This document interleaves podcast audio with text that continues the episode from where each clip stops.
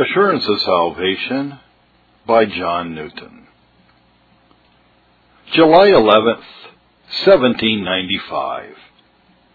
We may easily conceive of a tree without fruit, but the idea of fruit is naturally connected with that of some tree which produces it.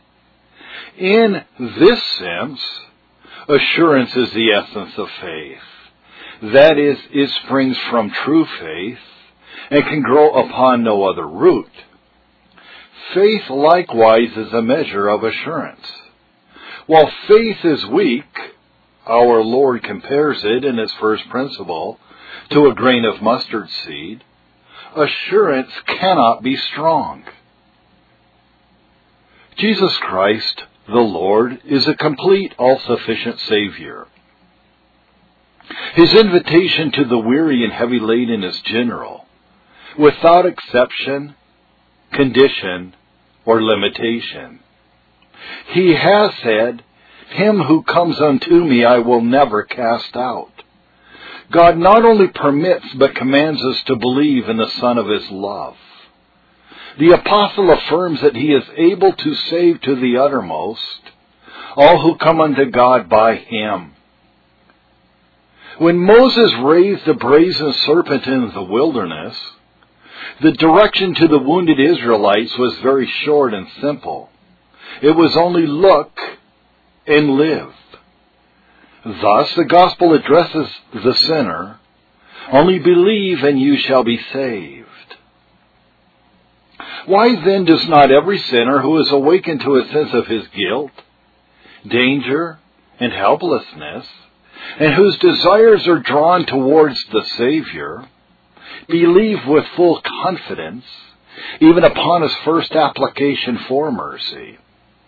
Is not the remedy fully adequate to the malady? Is not the blood of Jesus able to cleanse from all sin?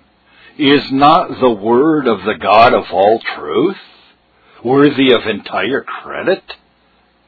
Yet with such a Savior exhibited before the eyes of his mind, and with such promises sounding in his ears, he continues to hesitate and fluctuate between hope and fear. Could he rely as firmly on the Word of God as he can on the word of a man, whom he thinks means what he says, and is able to make good his promises? He would immediately be filled with joy and peace in believing. But experience and observation may convince us that, however rational and easy this assurance may seem in theory, it is ordinarily unattainable in practice without passing through a train of previous exercises and conflicts. It is true, young converts are often favored with comfortable impressions, which lead them to hope that their doubts and difficulties are already ended, when perhaps they are but just entering upon their warfare. They are brought, as it were, into a new world. A strong and lively sense of divine things engrosses their attention. The world and its fascination sink into nothing in their esteem. The evil propensities which discourage them are overpowered for a season, and they hope they are quite subdued and will trouble them no more. Their love, gratitude, praise, and admiration are in vigorous exercise. An aged, experienced Christian may recollect with a pleasing regret many sweet sensations of this kind in the early stages of his profession, which he cannot recall. But he now knows that the strong confidence he felt in these golden hours was not the assurance of faith. It was temporary and transient. It was founded upon what we call a good frame. Though his comforts were strong, his faith was weak. For when the good frame subsided, his fears returned. His hope declined, and he was at his wit's end.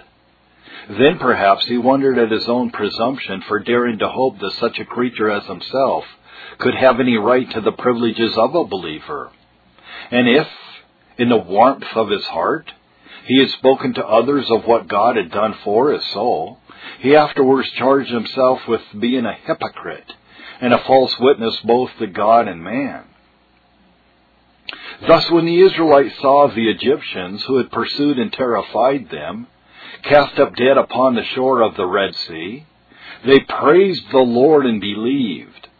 They were little aware of the wilderness they had to pass through and the trials they were to meet with before they could enter the promised land. But strong faith and the effect of it, an abiding persuasion of our acceptance in the beloved, and of our final perseverance in grace, are not necessarily connected with sensible comfort. A strong faith can trust God in the dark and say with Job, Though he slays me, yet I will trust in him.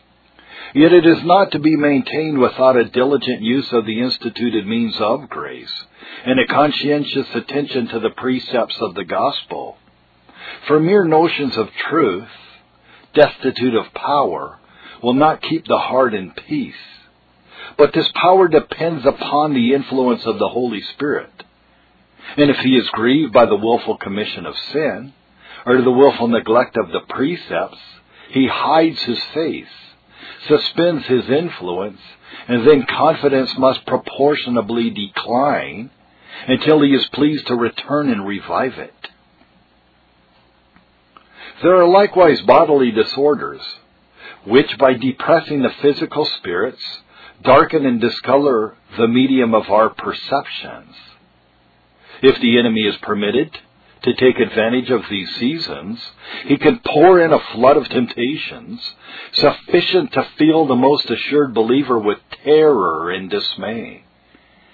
But ordinarily, those who endeavor to walk closely and conscientiously with God attain in due time an assurance of hope to the end, which is not easily nor often shaken, though it is not absolutely perfect, nor can be, while so much sin and imperfection remain in us. If it be inquired why we cannot attain to this state of composure at first, since the object of faith and the promises of God are always the same, several reasons may be assigned. Unbelief is the primary cause of all our inquietude from the moment that our hearts are drawn to seek salvation by Jesus. This inability to take God at His word should not be merely lamented as an infirmity, but watched and prayed and fought against as a great sin. A great sin indeed it is, the very root of our apostasy, from which every other sin proceeds. Unbelief often deceives us under the guise of humility, as though it would be presumption in such sinners as we are to believe the declarations of the God of truth. Many serious people who are burdened with a sense of their sins leave this radical evil unbelief out of their list of sin. They rather indulge it in things they ought not to believe until they can find a warrant from marks and evidences within themselves.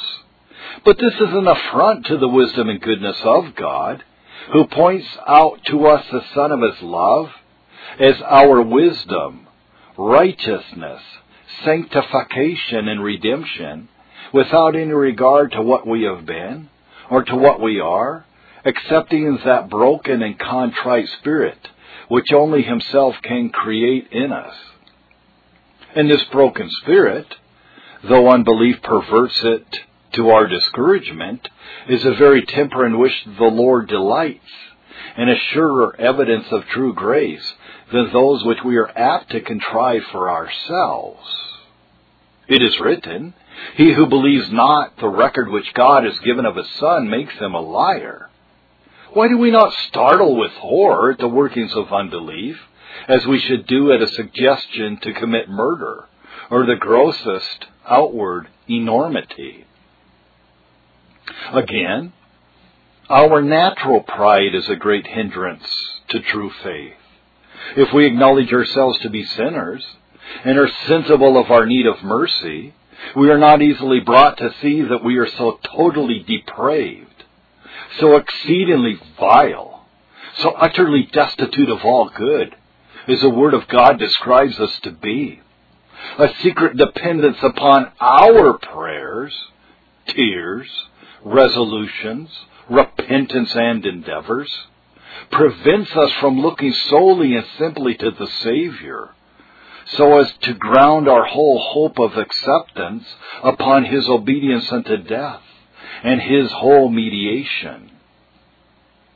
A true believer will doubtless repent and pray and forsake his former evil ways, but he is not accepted upon the account of what he does or feels, but because Jesus lived and died and rose and reigns on the behalf of sinners, and because he is enabled by grace to trust in him for salvation. Further, pride leads us into that spirit of vain reasoning, which is contrary to the simplicity of living by faith. Until this is renounced, until we become in some measure like little children, and receive the doctrines of Scripture implicitly, because they are from God, requiring no further proof of any point than a thus says the Lord, we cannot be established in our hope. Naaman was very desirous to be healed of his leprosy. But if the Lord had not mercifully overruled his prejudices, he would have returned a leper just as he came. Before he went to Elisha, he had considered in his own mind how the prophet ought to treat him, and not having the immediate attention paid to him that he expected, he was upon the point of going away. For his reason told him that if washing could effect his cure, the waters of Syria were as good as those of Jordan. It seems, to use the words of a late ingenious writer, that the gospel is too good to be believed and too plain to be understood until our pride is abased. It is difficult to determine by the eye the precise moment of daybreak, but the light advances from early dawn, and the sun arises at the appointed hour. Such is the progress of divine light in the mind. The first streaks of the dawn are seldom perceived, but by degrees objects, until then unthought of, are revealed. The evil of sin, the danger of the soul, the reality and importance of eternal things are apprehended, and a hope of mercy through a Savior is discovered, which prevents the sinner from sinking into absolute despair. But for a time all is indistinct and confused. In this state of mind, many things are anxiously sought for as prerequisites to believing, but they are sought in vain. For it is only by believing that they can be obtained. But the light increases, the sun arises, the glory of God in the person of Jesus Christ shines in upon the soul, as the sun can only be seen by its own light, and diffuses that light by which other objects are clearly perceived. So Christ crucified is the sun in the system of revealed truth, and the right knowledge of the doctrine of his cross satisfies the inquiring mind, proves itself to be the one thing needful, and the only thing necessary to silence the objections of unbelief and pride, and to afford a sure ground for solid and abiding hope. Once more, we cannot be safely trusted with assurance until we have that knowledge of the evil and deceitfulness of our hearts, which can be acquired only by painful, repeated experience. The young convert in his brighter hours, when his heart is full of joys, and he thinks his mountain stands too strong to be removed, may be compared to a ship with much sail spread and but little ballast. She goes on well while the weather is fair, but is not prepared for a storm. When Peter said, You have the words of eternal life, we believe and are sure that you are the Christ. And when he protested, Though all men should forsake you, yet will not I, he undoubtedly spoke honestly, but the event showed that he did not know himself, His resolution was soon and sorely shaken in the hall of the high priest, so that he denied his Lord with oaths and imprecations. He was left to fall, that he might learn he did not stand by his own strength.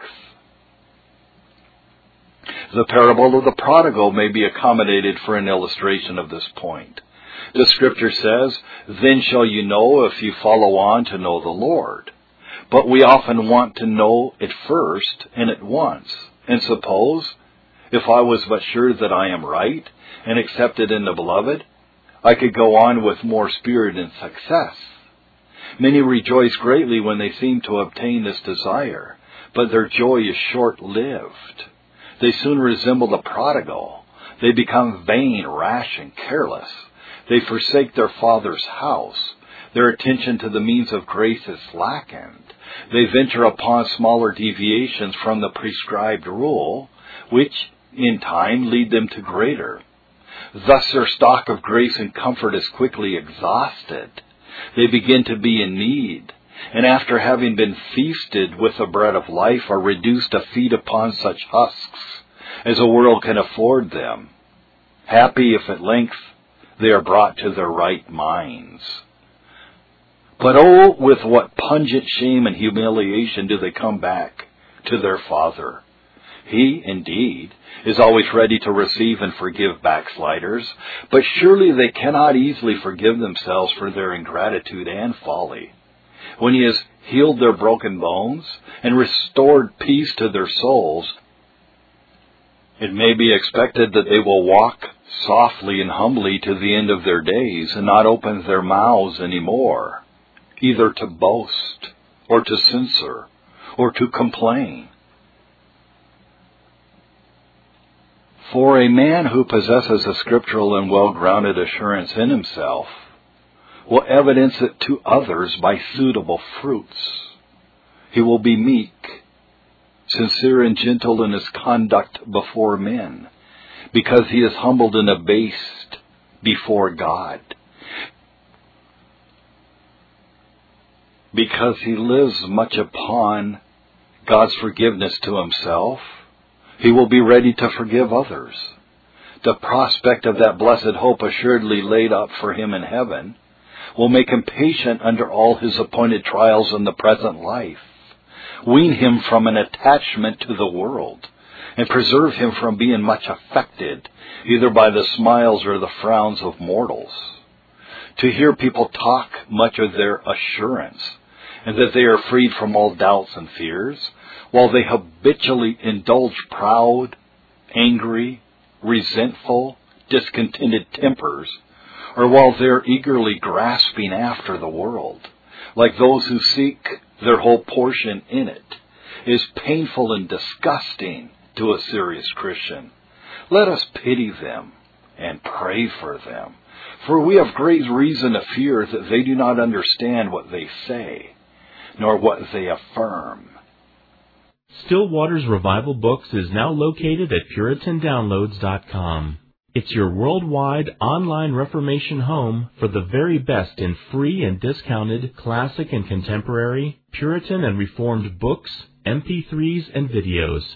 For much more information on the Puritans and Reformers, including the best free and discounted classic and contemporary books, MP3s, digital downloads, and videos, please visit Still Waters Revival Books at PuritanDownloads.com. Still Waters Revival Books also publishes the Puritan Hard Drive, the most powerful and practical Christian study tool ever produced. All thanks and glory be to the mercy, grace, and love of the Lord Jesus Christ for this remarkable and wonderful new Christian study tool. The Puritan hard drive contains over 12,500 of the best Reformation books, MP3s, and videos ever gathered onto one portable Christian study tool. An extraordinary collection of Puritan, Protestant, Calvinistic, Presbyterian, Covenanter, and Reformed Baptist resources. It's fully upgradable and it's small enough to fit in your pocket. The Puritan hard drive combines an embedded database containing many millions of records with the most amazing and extraordinary custom Christian search and research software ever created. The Puritan Hard Drive has been produced to assist you in the fascinating and exhilarating spiritual, intellectual, familial, ecclesiastical, and societal adventure that is living the Christian life. It has been specifically designed so that you might more faithfully know, serve, and love the Lord Jesus Christ, as well as to help you to do all you can to bring glory to His great name.